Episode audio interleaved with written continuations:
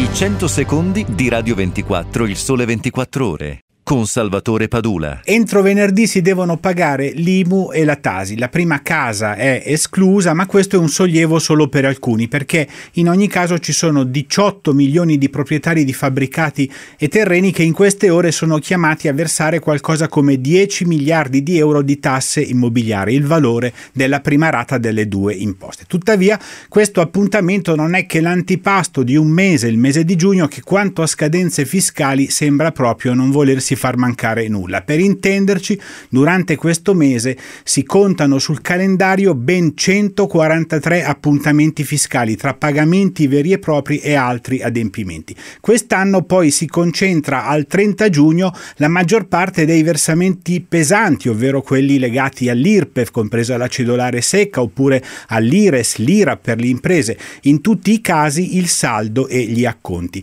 Per la prima volta il 16 giugno non sarà quindi il tax day che tanto irritava i contribuenti e soprattutto ne alleggeriva i portafogli, perché in via sperimentale le scadenze sono state spalmate lungo tutto il mese. Vedremo come andrà. Però qual è il rischio? Beh, rispetto a prima non avremo un solo tax day, ma probabilmente ne avremo due, uno a metà mese e un altro alla fine del mese. Ma questo è il nostro fisco, un fisco per chi ama i numeri che può contare sul record assoluto di 1109 scadenze, di cui 998 18 versamenti nei 12 mesi dell'anno.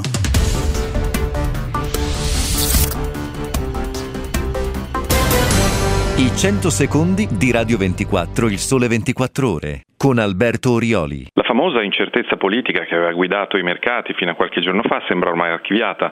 Per gli investitori infatti i segnali arrivati da Francia e Italia vanno nella direzione giusta. Parigi ha trovato una leadership forte, si avvia ad avere un Parlamento con una maggioranza schiacciante e l'Italia sembra aver allontanato lo spettro da elezioni di corsa e al buio. I mercati questo volevano e quindi ora guardano oltre e tornano a guardare dentro se stessi e scoprono che forse c'è una bolla sui titoli tecnologici, peraltro la stessa bolla che ha finora sostenuto la galoppata di Wall Street e di riflesso molte altre piazze finanziarie europee e non solo. Già venerdì l'indice del Nasdaq, la borsa dei titoli tecnologici, ha ceduto l'1,8% sotto i colpi di un report di Goldman Sachs che per primo ha denunciato il rischio di bolla nei titoli tecnologici. Oggi non è andata meglio, anche i futures sull'indice del Nasdaq volgono al brutto. Questi titoli, va ricordato, rappresentano come aggregato 600 miliardi di capitalizzazione di mercato e pesano per circa il 40% dell'intera performance dell'S&P 500 Wall Street. Sono in corso vendite consistenti su Apple e sui cosiddetti titoli FANG, Facebook, Amazon, Netflix e Google. Eh, che i corsi dei big tecnologici non fossero in linea con i fondamentali considerati normalmente era noto da tempo, ma ora forse il vento è girato davvero e coinvolge tutte le piazze con un colpo ad esempio a Samsung in Asia o a Infineon, Dialog Semiconductor, SAP a Francoforte e ASML ad Amsterdam. In Italia la più colpita è ST Microelectronics.